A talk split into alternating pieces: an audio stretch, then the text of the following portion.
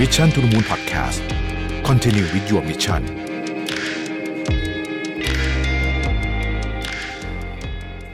สวัสดีครับ กฎหมายคุ้มครองข้อมูลส่วนบุคคลหรือว่า PDPA เนี่ยเป็นอีกหนึ่งกฎหมายที่ถูกพูดถึงเยอะนะฮะในช่วง 2-3 ปีที่ผ่านมานะครับ โดยเฉพาะธุรกิจที่เร่งเก็บข้อมูลลูกค้านะครับทำดิจิทัลทรานส์โอมชันนะฮะทำพวก Data Warehousing ต่างๆ พวกนี้เนี่ยนะครับเพราะว่าเรื่องนี้เนี่ย ไม่ใช่เฉพาะประเทศไทย แต่ว่าเป็นเรื่องที่ได้รับความสำคัญได้รับความสนใจจากทั่วโลกเลยทีเดียวนะครับกฎหมาย PDPA ในบ้านเราจริงๆเนี่ยเลื่อนมา 2 รอบแล้วนะครับ ครั้งนี้คงไม่น่าจะเลื่อนแล้วนะฮะน่าจะประกาศใช้ในวันที่ 1 มิถุนายนที่กำลังจะถึงนี้นี่เองนะครับใช้ธุรกิจที่เคยจัดเก็บข้อมูลลูกค้าเนี่ยนะครับเอาข้อมูลไปต่อยอดนู่นนี่ต่างๆเนี่ยต้องกลับมาทบทวนว่าเอ๊ะสรุปแล้วเราเก็บข้อมูลลูกค้าเนี่ยเอาไปทำอะไรนะฮะแล้วทำให้สอดคล้องกับกฎหมาย PDPA ใหม่เนี่ยจะทำยังไงนะครับจะเตรียมองค์กรยังไงให้พร้อมกับกฎหมายนี้ ลดความเสี่ยงได้ยังไงบ้าง กฎหมาย PDPA เนี่ยมีโทษทั้งแพ่งและอาญานะครับโทษแรงมากนะฮะถ้าใครได้ไปศึกษากฎหมายเนี่ยอ่านโทษแล้วจะขนลุกเลยนะฮะแล้วก็จะทำยังไงให้คนของเราเนี่ยเข้าใจเรื่องของความสำคัญของข้อมูลส่วนบุคคลมากขึ้นด้วยนะครับที่สีจันเองของเนี่ยผมก็ทำดิจิทัลทรานส์โอมชันนะฮะแล้วก็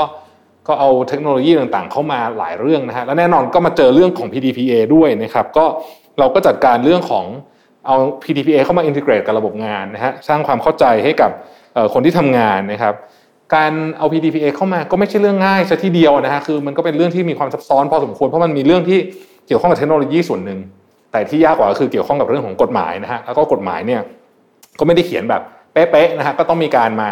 นั่งตีความกันว่าไอ้แบบนี้นี่เราควรจะต้องทำยังไง แล้วมันต้องออกแบบให้สอดคล้องกับกระบวนการการทำงานของเราด้วยนะครับ ซึ่ง ทาง Mission เนี่ยเราโชคดีเราได้ partner นะครับเป็น r a g n a Corporation คือถ้าไม่มี r a g n a Corporation เนี่ยนะฮะที่ช่วยให้เป็นที่ปรึกษาให้เรานะฮะก็น่าจะเหนื่อยมากเลย นี่เป็นที่ปรึกษาด้วยแล้วก็ให้บริการ solution ด้วยนะครับวันนี้ผมก็เลยอยากจะชวนทุกคนมาฟังว่า PDPA เนี่ยสำคัญยังไง จะวางแผนในการอินทิเกรตเข้าไปกับบริษัทยังไง ถ้าทำอยู่นะครับถูกทางไหม ถ้ายังไม่ได้ทำเหลือเวลาไม่นาน จะทำยังไงให้ทันนะครับ ซึ่งวันนี้มาฟังจากปากของผู้เชี่ยวชาญเลยนะครับ คุณวันพิชิตชินตระกูลชัยนะฮะ Chief Technology Officer จาก r a g n a Corporation นะครับ ซึ่งก็ได้มาช่วยทำงานให้กับของโปรเจกต์สีจันด้วยนะครับ สวัสดีครับ สวัสดีครับ สวัสดีครับ ขอบคุณคุณวันพิชิตนะครับ ให้เกียรติมากับเราในวันนี้พูดคุยกันเรื่องของ PDPA แล้วจริงๆก็มีอีกหลายเรื่องเลยนะครับ แต่ว่าก่อนจะเข้าประเด็นเรื่องของวันเรื่องที่จะคุยกันวันนี้เนี่ยย้อนกลับมาสักนิดหนึ่งหลายท่านอาจจะลืมลืมไปแล้วเพราะว่าปีที่ผ่านมาเรื่องเยอะมากนะครับ ว่าจริง ๆ แล้วเนี่ย PDPA เนี่ยคืออะไรที่มาของกฎหมายนี้เนี่ยมายังไงแล้วหัวข้อสำคัญสำคัญอยากให้คุณวันพิชิตสรุปนิดนึงได้ไหมครับว่ามีหัวข้ออะไรบ้างอ่าได้เลยครับครับ ก็จริง ๆ แล้วตัว PDPA นะครับหรือกฎหมายคุ้มครองข้อมูลส่วนบุคคลนะครับจริง ๆ แล้วเนี่ยมันมีที่มาจากฝั่งชาติตะวันตกก่อนนะครับ โดยที่มันจะเป็นการเหมือนกับเล็งเห็นว่าข้อมูลส่วนบุคคลของพวกเราเนี่ยครับมี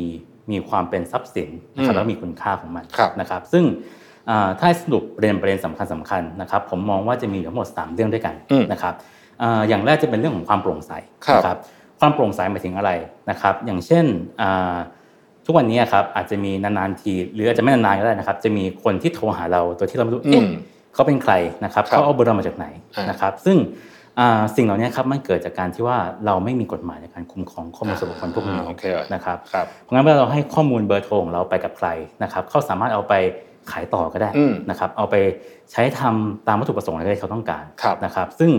พอมี PDPA ออกมาเนี่ยครับมันก็จะทำให้เรื่องเหล่านี้กลายเป็นเรื่องที่ผิดกฎหมายแล้วนะครับในวันที่หนึ่งเนี่ยพอมีใครโทรมาให้เราสามารถเช็คได้แล้วว่าเขามาจากไหนนะครับก็อันนี้เป็นเรื่องของความโปร่งใสนะครับ ส่วนที่ 2 จะเป็นเรื่องของความปลอดภัยนะครับซึ่งจริง ๆ แล้วเนี่ยในในช่วงปี 2 ปีที่ผ่านมานะครับในบ้านเราเองก็เหมือนกันจะเป็นยุคที่เกิด digital transformation ค่อนข้างเยอะใช่ไหมครับสิ่งที่ตามมากับ digital transformation ก็เป็นเรื่องของ Data นะครับทีนี้หลายองค์กรเนี่ยครับก็แห่กันเก็บ Data เยอะเลยนะครับยิ่งเก็บเยอะยิ่งดีนะครับซึ่งมันเลยกลายเป็นว่ามันไม่มีเหมือนกับ responsibility หรือความรับผิดชอบที่มาพร้อมกับการเก็บ Data นะครับ ฉะนั้นกฎหมายตัวนี้ครับเรื่องที่2เนี่ยก็จะเป็นเรื่องของอการสร้างมาตรฐานความปลอดภัยให้กับ Data นะครับทำให้องค์กรต่างๆ ที่เก็บ Data เนี่ยครับเริ่มต้องมีเหมือนกับ responsibility แล้วมีความรับผิดชอบแล้วนะครับเริ่มที่ต้องทบทวนแล้วว่าเอ๊ะข้อมูลที่เราเก็บมาเนี่ยเราใช้ประโยชน์จากมันได้จริง ๆ หรือเปล่านะครับหรือว่าประโยชน์ของมันเนี่ยคุ้มกับความเสี่ยงเรื่องของบทลงโทษทางกฎหมายหรือเปล่านะครับนี่จะเป็นเรื่องที่ 2 ส่วนเรื่องสุดท้ายนะครับก็จะเป็นเรื่องของสิทธิ์ของเจ้าของข้อมูลนะครับหรือ data subject right นะครับ ตรงนี้คืออะไรนะครับ เหมือนกับว่าอย่างที่ผมบอกตอนแรก ทุกวันนี้ครับเราไม่สามารถควบคุมได้เลยว่าเอ๊ะข้อมูลของเราเนี่ยอยู่กับใครบ้างนะครับ ใช้ทำอะไรบ้างนะครับ data subject right เนี่ยเหมือนกับเป็นการให้สิทธิ์ให้เราเนี่ยครับสามารถควบคุมข้อมูลส่วนบุคคลของเราได้นะครับเช่นสมมุติผมเคยให้ consent บริษัทหนึ่งไปนะครับให้เขาส่ง SMS แคมเปญ marketing มานะครับวันหนึ่งผมเอ๊ะผมไม่สนใจ Product เขาละนะครับผมสามารถถอน consent ได้ หรือขอให้เขาสามารถ ลบข้อมูลของผมไปได้ด้วยกันนะครับผมอันนี้ก็จะเป็น3เรื่องหลักนะครับความโปร่งใสความปลอดภัยแล้วก็สิทธิของเจ้าของข้อมูลนะครับที่กฎหมายตัวนี้ระบุไว้ครับผมครับช่วงนี้มันก็จะมีปัญหาหรือว่ามีอะไรที่มันเกิดเกิดขึ้นจากเรื่องของอย่างเช่นเรื่องของความปลอดภัยด้านข้อมูลเนี่ยเราก็เจอ issueเยอะเหมือนกันเนาะในช่วงนี้ใช่ไหมครับทบทวนสักนิดนึงกฎหมายฉบับนี้เราจะประกาศใช้อย่างเป็นทางการเมื่อไหร่นะอ่าครับจริงๆเนี่ยตัวกฎหมายนะครับ อยู่ในพระราชบัญญัติตั้งแต่ปี 62 แล้วใช่ไหมครับครับถูกเลื่อนมาครั้งหนึ่งนะครับแล้วก็ถูกเลื่อนอีกครั้งหนึ่งนะครับจนตอนนี้ครับประกาศบังคับใช้ถ้าเอาวันที่ชัดเจนคือหนึ่งมิถุนายนปีปี 65 ครับผมครั้งนี้คงไม่น่าเลื่อนละไม่น่าแล้วไม่น่าเลื่อนแล้วนะครับเพราะว่าหลายองค์กรเองก็เตรียมตัวมาพอสมควรเพราะว่านี่แหละไม่ได้เลื่อนหลายรอบด้วยใช่ไหมใช่ครับก็เลยได้ทำได้ทำเตรียมพร้อมพอสมควรทีนี้อะตอนนี้เมื่อกี้เราชวนคุยกันว่าธุรกิจตอนนี้เนี่ยก็เข้าใจถึงความสำคัญของการใช้ Data นะครับแล้วก็เมื่อกี้ที่คุณนันพิชิตบอกคือว่า โอ้เก็บกันใหญ่เลยเก็บกันใหญ่เลย เก็บก่อนเดี๋ยวเดี๋ยวว่ากันว่าจะทำอะไรนะฮะทีนี้เนี่ยเอาเวลาเขาใช้งานจริงๆเนี่ย Data ส่วนใหญ่ที่ถูกนำมาใช้ในธุรกิจนะครับที่เกี่ยวข้องกับเรื่องของ Data ของผู้บริโภคเนี่ยเขามาใช้ทำอะไรกันบ้างครับโอเคครับก็จริงๆนะครับบ้านเรานะครับเนี่ยสิ่งที่มา drive data driven จริงๆนะครับจะเป็นโควิด นะครับ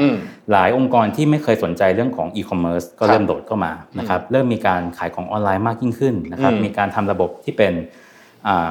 สมาชิกนะครับหรือ subscription มากยิ่งขึ้นนะครับซึ่งจากจากที่ทาง Ragnar เราเนี่ยเคยไปทำกับ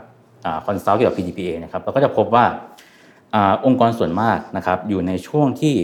เพิ่งเริ่มทำ digital transformation นะครับเริ่มมีข้อมูลพอสมควรนะครับแต่ว่า โจทย์ที่ทุกที่จะมีนะครับก็คือเรื่องของความที่มันกระจัดกระจายกันนะครับเป็นเหมือนกับเป็น data silo นะครับ marketing ก็มีชุดข้อมูลของตัวเองใช่ไหมครับฝ่ายขายก็มีชุดข้อมูลของตัวเองนะครับฝ่าย customer service หรือว่าฝ่ายที่เป็น HR เนี่ยก็มีฐานข้อมูลเต็มไปหมดเลยนะครับทีนี้เนี่ยสิ่งที่เกิดขึ้นก็คือบางทีลูกค้าคนเดียวนะครับเรา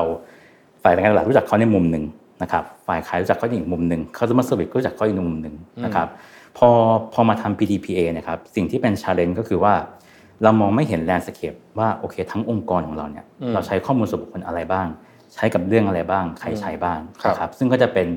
โจทย์ที่ทุกองค์กรจะเจอกันนะครับคือความกระจายของ Data ครับผมครับ ซึ่งเป็นคำถาม ต่อเนื่องมาคำถามต่อไปเรื่องนี้ก็คือว่าเรามีข้อมูลอยู่หลายที่พอนึกภาพออกแล้วว่าโอเค ข้อมูลจากที่ฝ่ายการตลาดเก็บมาก็มีแบบหนึ่งข้อมูลจากฝ่ายขายอาจจะเป็นอีกรูปแบบหนึ่งแต่อยู่บนเรื่องเดียวกันนี่แหละแต่ว่ามาจากอีกฟอร์แมตหนึ่งหรืออาจจะมาจากอีกปาร์ตี้หนึ่งนะครับแล้วก็มีอยู่ที่นู่นที่นี่เต็มไปหมดเลยเอ่อถ้าเกิดว่าเรามีร้านค้าเนี่ยบางทีแม้แต่กระทั่งหน้าของลูกค้าที่มาในกล้องวงจรปิดก็คือข้อมูลอย่างหนึ่งถูกไหมใช่ครับอะไรอย่างเงี้ยมารวมๆกันพวกนี้เนี่ยจุดของการเอา PDPA มาใช้เพื่อให้ทุกฝ่ายเนี่ยเข้าใจตรงกันว่า เรากำลังจะเริ่มทำอะไรเนี่ยมันจะต้องทำความเข้าใจประเด็นไหนก่อนฮะโอเคครับก็จริง ๆ การทำ PDPA นะครับมันคือการบริหารจัดการข้อมูลส่วนบุคคลนั่นแหละนะครับทีนี้อะไรที่เราวัดไม่ได้เราเมเนจไม่ได้ถูกไหมครับฉะนั้นเราต้องมีการรวมแลนด์สเคปก่อนนะครับว่าข้อมูลส่วนบุคคลเนี่ยเราใช้ทำอะไรบ้างนะครับซึ่งวิธีการที่ทางทางแลกหน้าใช้นะครับส่วนใหญ่เนี่ยเราจะ set up ทีมงานขึ้นมานะครับเรียกว่าเป็นทีมทีมแชมเปี้ยนนะครับเพราะว่า ส่วนใหญ่หลายองค์กรเนี่ยถ้าผมไปถามว่าเอ๊ะองค์กรคุณใช้ข้อมูลส่วนบุคคลทำอะไรบ้าง ไม่มีคนคนเดียวตอบได้นะครับมันจะต้องมีตัวแทนแต่ละฝ่ายมานะครับตรงนี้เราเรียกว่ากลุ่มแชมเปี้ยนนะครับนี้ step แรกที่เราทำเนี่ยเราเรียกว่าการ educate นะครับคือ framework ของเราจะมีมีสามส่วนนะครับ educate aggregate แล้วก็ execute นะครับ point แรกคือ educate นะครับ educate กลุ่มแชมเปี้ยนว่าโอเคเราจะเซตทีมอานมานะครับขอตัวแทนมาจากแต่ละฝ่ายนะครับการตลาดคนหนึ่งนะครับฝ่ายขายคนหนึ่งนะครับ จากนั้นเนี่ยเราให้ความรู้เขาก่อนนะครับว่าข้อมูลส่วนบุคคลคืออะไรนะครับอย่างน้อยๆเนี่ยเขาสามารถแยกแยะได้นะครับว่าอันนี้ข้อมูลส่วนบุคคลอันนี้ไม่ใช่นะครับ ข้อมูลที่เป็นสมมตินิติบุคคลเนี่ยไม่เกี่ยวนะครับข้อมูลที่เป็นบุคคลที่เสียชีวิตไปแล้วอันนี้ไม่เกี่ยวนะครับจากนั้นให้เขากลับไปยังแผนกตัวเอง แล้วก็ไปดูว่าเอ๊ะข้อมูลส่วนบุคคลของฝ่ายเราเนี่ยมีอะไรบ้างนะครับ แล้วก็เอาข้อมูลกลับมารวมกันนะครับ ตรงนี้เขาเรียกว่าการทำเรียกว่า ROPA ครับ Record of Processing Activity เป็นเหมือนบัญชี record ว่าทั้งองค์กรนะครับเขาใช้ข้อมูลส่วนบุคคลทำอะไรบ้างครับผมนี่ก็เป็น step แรกที่ควรทำก่อนครับ ตอนนั้นจริงๆที่ศรีจันทร์เองผมก็ใช้ใช้ใช้ service ของของทาง Ragnar เหมือนกันเนี่ยเราก็เราก็ทำคล้ายๆอย่างนี้ก่อนที่ขั้นแรกนี่ก็เป็นเรื่องที่สำคัญนะว่าเอออันดับแรกเนี่ยต้องทำความเข้าใจกันก่อนนะว่า ข้อมูล คืออะไร ข้อมูลส่วนบุคคลคืออะไรนะแล้วก็เออบางบางทีมันก็เราฟังดูเหมือนจะง่ายแต่จริงแล้วบางทีบางอย่างมันก็มีความสับสนอยู่เหมือนกันนะว่าเอ๊ะนี่มันใช่หรือไม่ใช่ยังไงนะฮะตอนนั้นเนี่ยทางแรกหน้าเนี่ยผมคิดว่าเคสสีจันนี้ก็อาจจะเป็นเคสที่ไป refer ถึงถึงหลายคนที่กำลังตอนนั้นอยู่เพราะเราเองก็ไม่มีเริ่มต้นแบบไม่รู้เรื่องเลยเหมือนกันนะว่าเออโอเค รู้จักแต่ว่ามี PDPA เนาะแล้วก็ต้องทำเนี่ยตอนนั้นเนี่ยอย่างเคสศรีจันทร์เนี่ยกรณีอย่างศรีจันทร์เนี่ยคุณนันพิชิตจำได้ไหมครับว่า ตอนนั้น โจทย์เราเป็นยังไง แล้วเราไปแก้ปัญหาเรื่องนี้ยังไงโอเคครับ ก็ปกติเวลาเข้าไปไปทำ PDPA ลูกค้านะครับสิ่งที่เราทำก่อนเนี่ยก็คือดูดู assessment ก่อนนะครับเพราะว่าลูกค้าบางแห่งเนี่ยครับข้อมูลจะค่อนข้างเขาเรียกว่า static คือค่อนข้างนิ่งแล้วนะครับอย่างเช่นโรงงานอุตสาหกรรมนะครับเขาไม่ได้มีข้อมูลส่วนบุคคลลูกค้าเยอะส่วนใหญ่เป็น partner ข้อมูลพนักงานนี่ซะมากกว่านะครับกลุ่มนี้เนี่ยเรามักจะแนะนำว่าเป็นเหมือนกับเป็น consult นะครับแล้วก็ใช้เหมือนกับเป็น Excel sheet ในการเก็บข้อมูลผังข้อมูลส่วนบุคคลก็พอแล้วนะครับแต่นี้ตอนนั้นเคสของของศรีจันทร์นะครับตอนที่เราเข้าไปดูนะครับตอนทางศรีจันทร์เนี่ยก็กำลังเริ่มทำ digital transformation เหมือนกันนะครับเริ่มมีการขายของออนไลน์นะครับเริ่มมีระบบสมาชิกต่างๆ เข้ามานะครับตรงนี้ครับเราก็มองว่าโอเค ตอนเพิ่งเริ่มเนี่ยข้อมูลมันยังไม่เยอะนะครับแต่พอเราเริ่มมี Data เนี่ยครับเดี๋ยวจะมี use case ตามขึ้นมาเยอะนะครับฉะนั้นเราเลยมองว่าศรีจันทร์เนี่ยกำลังจะกลายเป็นองค์กรที่ ค่อนข้าง dynamic เรื่องของการใช้ Data แล้วนะครับทีนี้พอมัน dynamic เนี่ยครับการที่เราจะเอาคนนะครับมาคอยสำรวจว่าใช้ข้อมูลส่วนบุคคลทำอะไรบ้าง แล้วก็ Excel sheet หรือแชร์ Google Sheet กันเนี่ยมันเริ่มจะ manual ไปแล้วนะครับมันต้องเหมือนกับใช้ผีจับผีนะครับก็คือถ้ามันเป็น digital product หรือ digital data นะครับเราก็ควรจะมี digital platform ในการเข้ามา governance มันนะครับตอนนั้นเนี่ยเราก็เลยมองว่าโอเค consult เดียวไม่พอ นะครับต้องมีเทคโนโลยี bundle เข้ามาด้วยนะครับฉะนั้นตอนเราเริ่มเนี่ยเราก็เริ่มด้วยการให้ consult เรามาก่อนนะครับแล้วก็สำรวจข้อมูลนะครับ interview ข้อมูลต่างๆ แล้วก็มา match กับเทคโนโลยีของเรา set up เทคโนโลยีให้ implement toolkit ต่างๆ ให้นะครับก็จะเป็นเข้าใจว่าตอนนั้นรู้สึกเวลาจะมีค่อนข้าง tight ด้วยนะครับการเอาเทคโนโลยีมาใช้เนี่ยครับจากเดิมเนี่ยก่อนเนี้ยถ้าเราใช้ consult เพียวนะครับเราใช้เวลาประมาณ 3 เดือนถึง 6 เดือนนะครับในการ implement แต่พอมีเทคโนโลยีมาปุ๊บเนี่ยเราใช้เวลาประมาณ หนึ่งถึงสองเดือนนะครับในการจบโครงการให้กับลูกค้านะครับเคสศรีจันทร์ก็จะประมาณนี้เหมือนกันครับผมใช่ตอนนั้นจำได้ที่ที่ tight ก็คือเพราะว่าตอนนั้นเรายังไม่รู้ว่ากฎหมายจะเลื่อนหรือเปล่า พอเลื่อนไปก็เลยยังยังหายใจหายคอขึ้นมาได้นะฮะแต่ตอนนั้นเราก็ใช้แพลตฟอร์มที่ชื่อว่า t-reg ใช่ใช่ไหมครับแล้วก็จริงๆ อย่างที่คุณนันพิชิตว่าคือพอมันเป็นมันเป็นดิจิตอลมันก็ต้องเอาดิจิตอลมาจับด้วยกันไม่งั้นถ้าใช้คนทำก็คงคงจะ painfulมากๆแล้วก็มีโอกาสผิดสูงด้วยใช่ครับใช่ไหมฮะทีนี้เนี่ย เราอยากเจาะลึกไปที่เรื่องของ T-Rex นิดหนึ่งนะครับว่าฟังก์ชันการทำงานเป็นยังไงหลายคนนึกภาพไม่ออกว่าเอ๊ะมันมันมันเข้ามาเชื่อมกับข้อมูลยังไง แล้วมันไปช่วยอะไรบ้างฮะครับผมก็จริง ๆ ตัวตัว T-Rex นะครับจริงย่อมจาก Thai Regulatory Platform นะครับจริงแล้วเราตั้งใจให้ไว้ว่า T-Rex นะครับจะเป็นแพลตฟอร์มที่ช่วยให้ลูกค้าธุรกิจนะครับสามารถคอมไพล์กฎหมายดิจิทัลได้ทุกตัวเลยนะครับไม่ใช่แค่ PDPA แต่ว่าใน phase แรกเนี่ยเราเริ่มจาก PDPA ก่อนนะครับ ถ้าให้จินตนาการนะครับ t-reg จะเป็นเหมือนกับเป็นเป็นเหมือนมี Swiss นะครับเป็น Swiss knife นะครับที่มีเครื่องมือต่างๆเนี่ยเยอะแยะเลยสำหรับการทำ PDPA นะครับโดยตอนเราดีไซน์เนี่ยเราก็มองจาก first principle เลยนะครับว่าเอาตัวกฎหมายมาดูเลยว่า ถ้าเราจะ develop แพลตฟอร์มขึ้นมา เพื่อตอบโจทย์แต่ละมาตราของกฎหมายนะครับมันควรจะมีฟีเจอร์อะไรบ้างนะครับซึ่งสิ่งที่เราได้ออกมานะครับตัวทีเร็กเนี่ยมันก็จะมีอยู่ทั้งหมด 5 โมดูลหลักด้วยกันนะครับ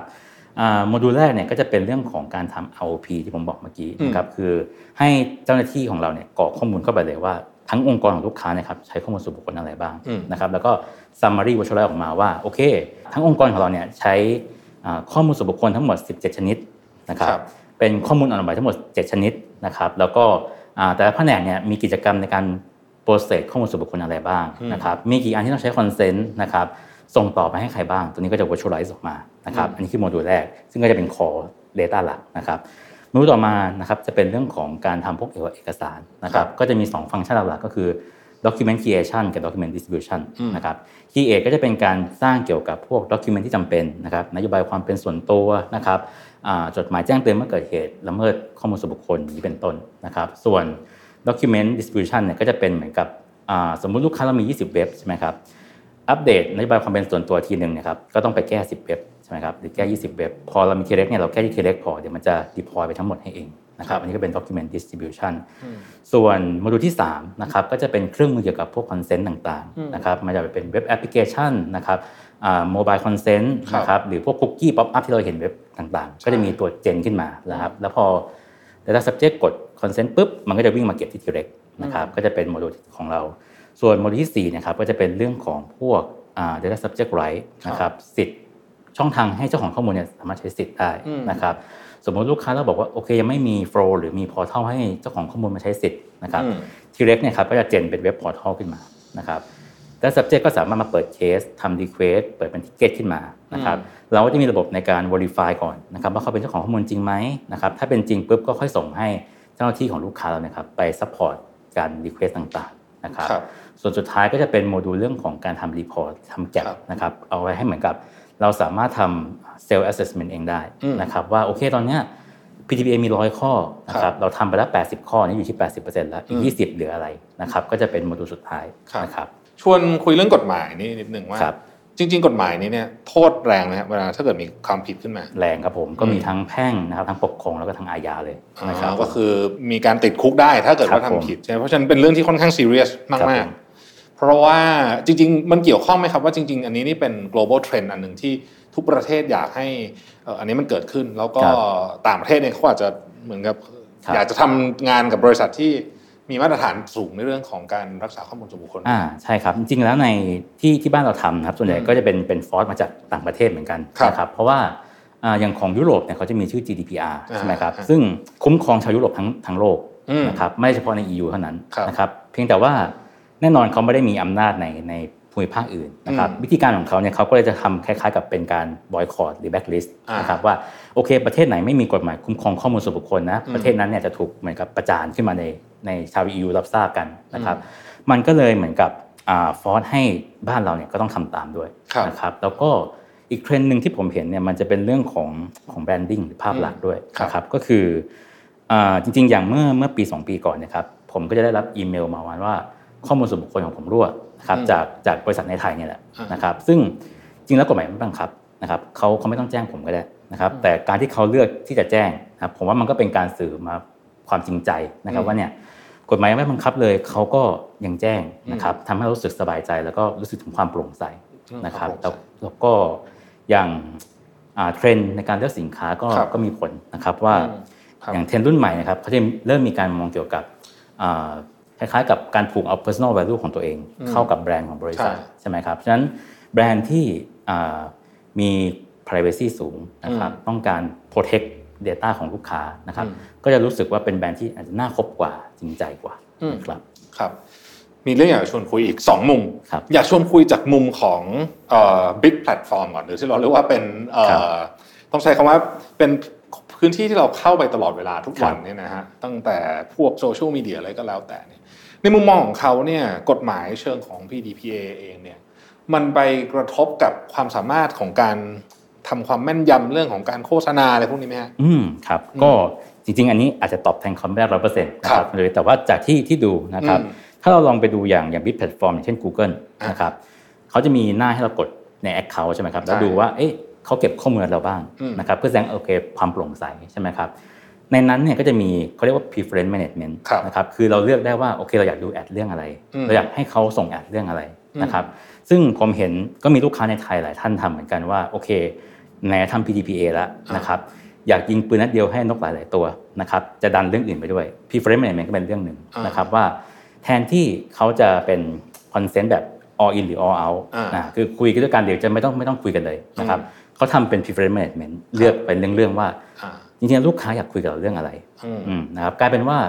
ข้อมูลเก็บได้น้อยลง แต่ได้อินไซต์อะไรบางอย่างมาใหม่แทนที่ดีขึ้นนะครับอันนี้ก็จะเป็นเทรนด์หนึ่งที่ผมเห็นหลายที่จะเริ่มทำแล้วเป็น preference management ครับ แล้วอย่างเราในฐานะผู้บริโภคที่วันวันหนึ่งเราก็มีชีวิตอยู่บนโลกออนไลน์เยอะเยอะมากเยอะเราเยอะขึ้นเรื่อยๆเนี่ยครับ ในมุมมองของเรื่องของสิทธิในเชิงของข้อมูลของเรา เพราะว่าข้อมูลอันนี้ถ้าเราไม่เปิดเผยเลย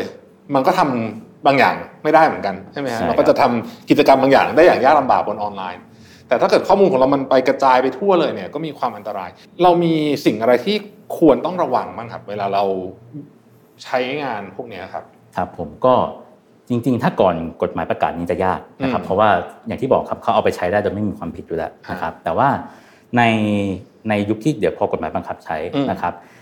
consent ต่างๆเนี่ยจะเริ่มมีบทบาทแล้วนะครับเวลาเวลาเราดูนะครับแพลตฟอร์มใหม่ๆ หรือองค์กรใหญ่ของบ้านเราตอนนี้ที่เริ่มปรับตัวนะครับเวลาสมัครสมาชิกอะไรต่างๆนะครับเราจะเห็นเขาจะมีอย่างน้อยๆสองช่องให้ติ๊กนะครับช่องแรกเนี่ยจะเป็น term of use หรือ term of service นะครับหรือ condition ต่างๆ แล้วก็อาจจะแนบนโยบายความเป็นส่วนตัวมาด้วยนะครับในนั้นเนี่ยเขาจะบอกว่าเขาจะใช้ข้อมูลของเราทำอะไรบ้างนะครับซึ่งมักจะเป็นข้อมูลที่จำเป็นต้องใช้ ถ้าไม่ใช้ให้บริการไม่ได้นะครับตรงนี้ครับ ส่วนใหญ่ถ้าไม่ติ๊กจะสดสมัครหรือไปต่อไม่ได้แล้วนะครับเพราะงั้นเวลาเราเลือกบริการหรือเซอร์วิสอะไรนะครับเราก็ลองไปดูในนี้หน่อยว่าโอเคที่เขาใส่เนี่ยมันจำเป็นจริง ๆ หรือเปล่านะครับอย่างเช่นบริการ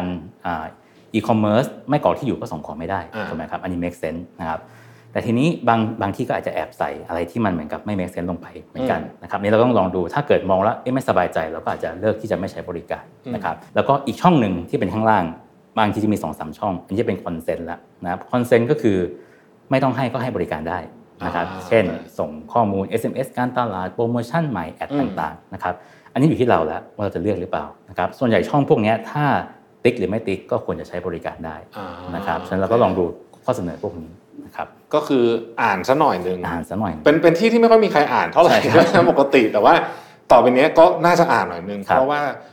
ข้อมูลเราเนี่ยมันมีค่าจริง ชวนคุณนวิชิตคุยถึงลักษณะข้อมูลที่อาจจะลึกลงไปกว่านี้นิดหนึ่งครับเช่นในอนาคตเนี่ยเราจะอยากชวนฉายภาพคุยในอนาคตเนี่ยอนาคตเนี่ยมันจะมีข้อมูลอีกหลายอย่างเลยที่เราน่าจะไปใช้ประโยชน์กับเราเองได้แล้วก็กับผู้ให้บริการเช่นข้อมูลสุขภาพช่วงโควิดนี้เราก็เริ่มมีไม่เขาไม่ค่อยอยากไปโรงพยาบาลกันถ้าไม่ได้ได้ป่วยหนักหนาสาหัสเลยจริงใช่ไหมฮะก็เลยมี telemedicine เกิดขึ้นโอ้อันนี้เริ่มซับซ้อนมากเพราะว่าข้อมูลใน telemedicine เนี่ยถือว่าใช้คำว่า ละเอียดอ่อนมากใช่ไหมครับข้อมูลเชิงสุขภาพเนี่ย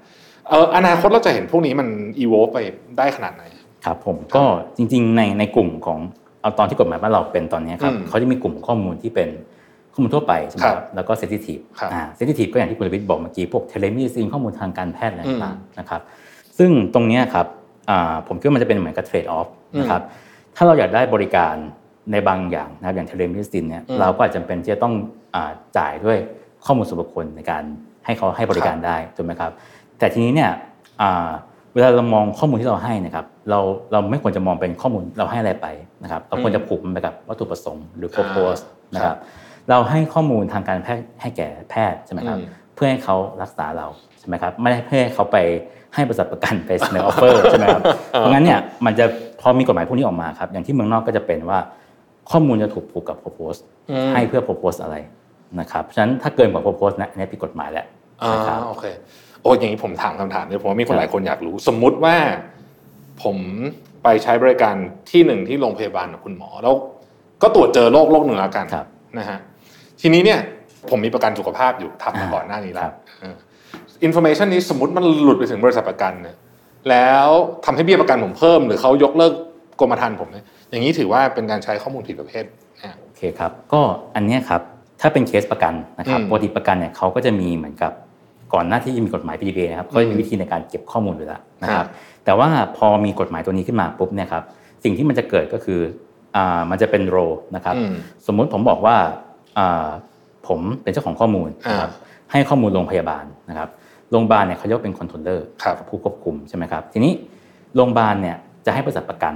นะครับ บริษัทประกันเนี่ยจะมี role เป็นเรียกว่าเป็น processor นะครับหรือผู้ประมวลผลนะครับทีนี้ระหว่าง controller กับ processor นะครับเขาจะต้องมีเหมือนกับ agreement กัน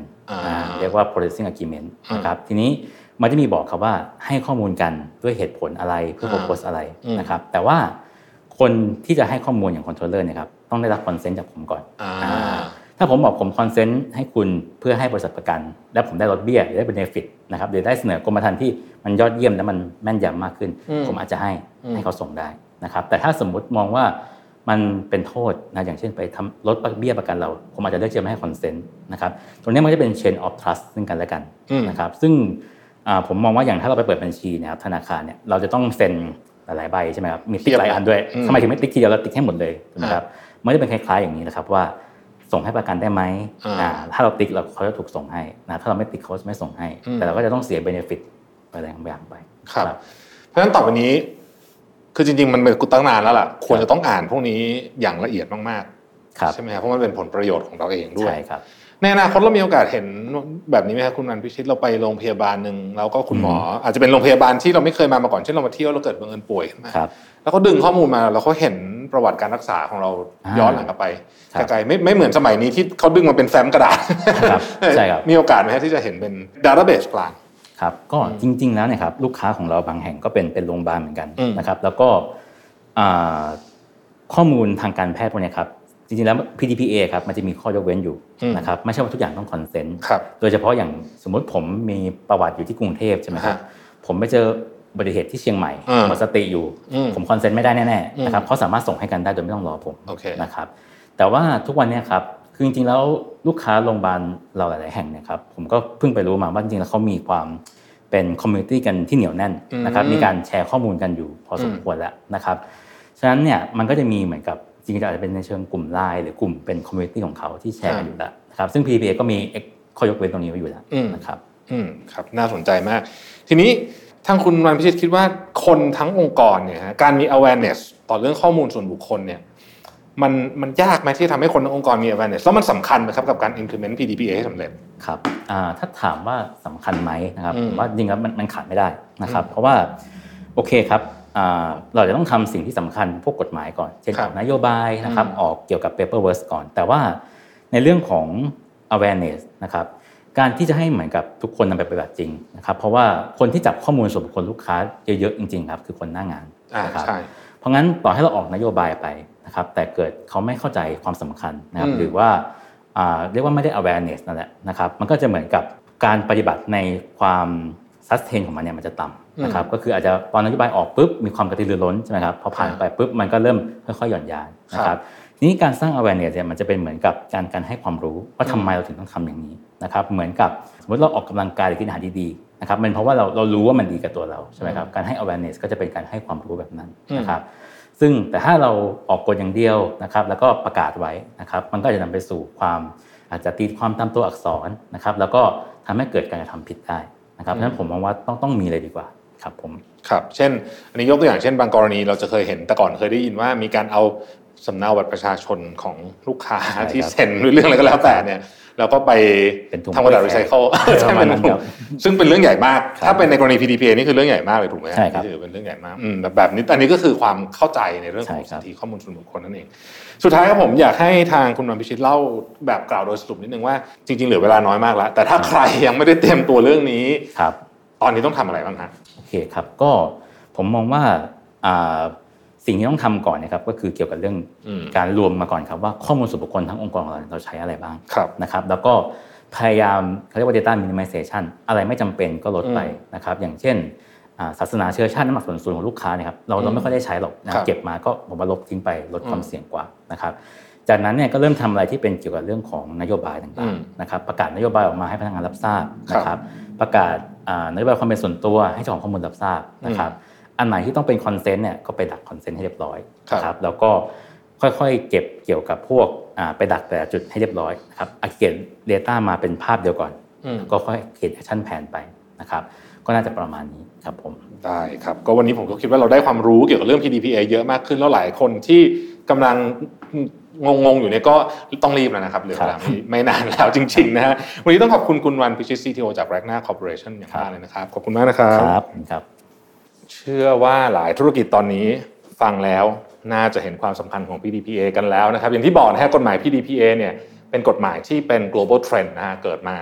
หลายที่ทั่วโลก แล้วก็มาถึงประเทศไทยเลื่อนมา 2 รอบแล้วปีรอบนี้คงไม่ได้เลื่อนแล้วนะครับกฎหมาย PDPA มีความสำคัญในเรื่องของความเชื่อใจของผู้บริโภค ในเรื่องของความโปร่งใสของข้อมูล และต้องไม่ลืมว่ากฎหมายนี้มีโทษที่ค่อนข้างแรงเลยทีเดียวนะครับ ทั้งทางแพ่งและอาญาเพราะฉะนั้นผมคิดว่าใครที่ วางแผนอยู่เรื่อง PDPA หรือกำลังจะทำในเวลาที่เหลืออยู่นี้นะครับ น่าจะได้ความรู้ไปไม่มากก็น้อยนะครับ ขอบคุณที่ติดตามนะครับ สวัสดีครับ ได้เวลาพัฒนาทักษะใหม่ให้ประเทศไทย Mission to the Moon Reskill Thailand ต่อยอดความเชี่ยวชาญด้านสื่อออนไลน์ที่เข้าใจคนทำงาน สู่การเป็นผู้นำในการพัฒนาทักษะใหม่ กับ Mission Academy คอร์สพิเศษ โดยรวิทย์หานอุตสาหะอ้ำสุภกร และทีมงาน Mission to the Moon Media เตรียมรับชมการถ่ายทอดสด เปิดตัวโปรเจกต์ใหม่ ฟรี วันเสาร์ที่ 26 กุมภาพันธ์ 2022 เวลาหนึ่งทุ่มเป็นต้นไป ผ่านช่องทาง Facebook และ YouTube ติดตามรายละเอียดเพิ่มเติมได้ที่ mission to the moon co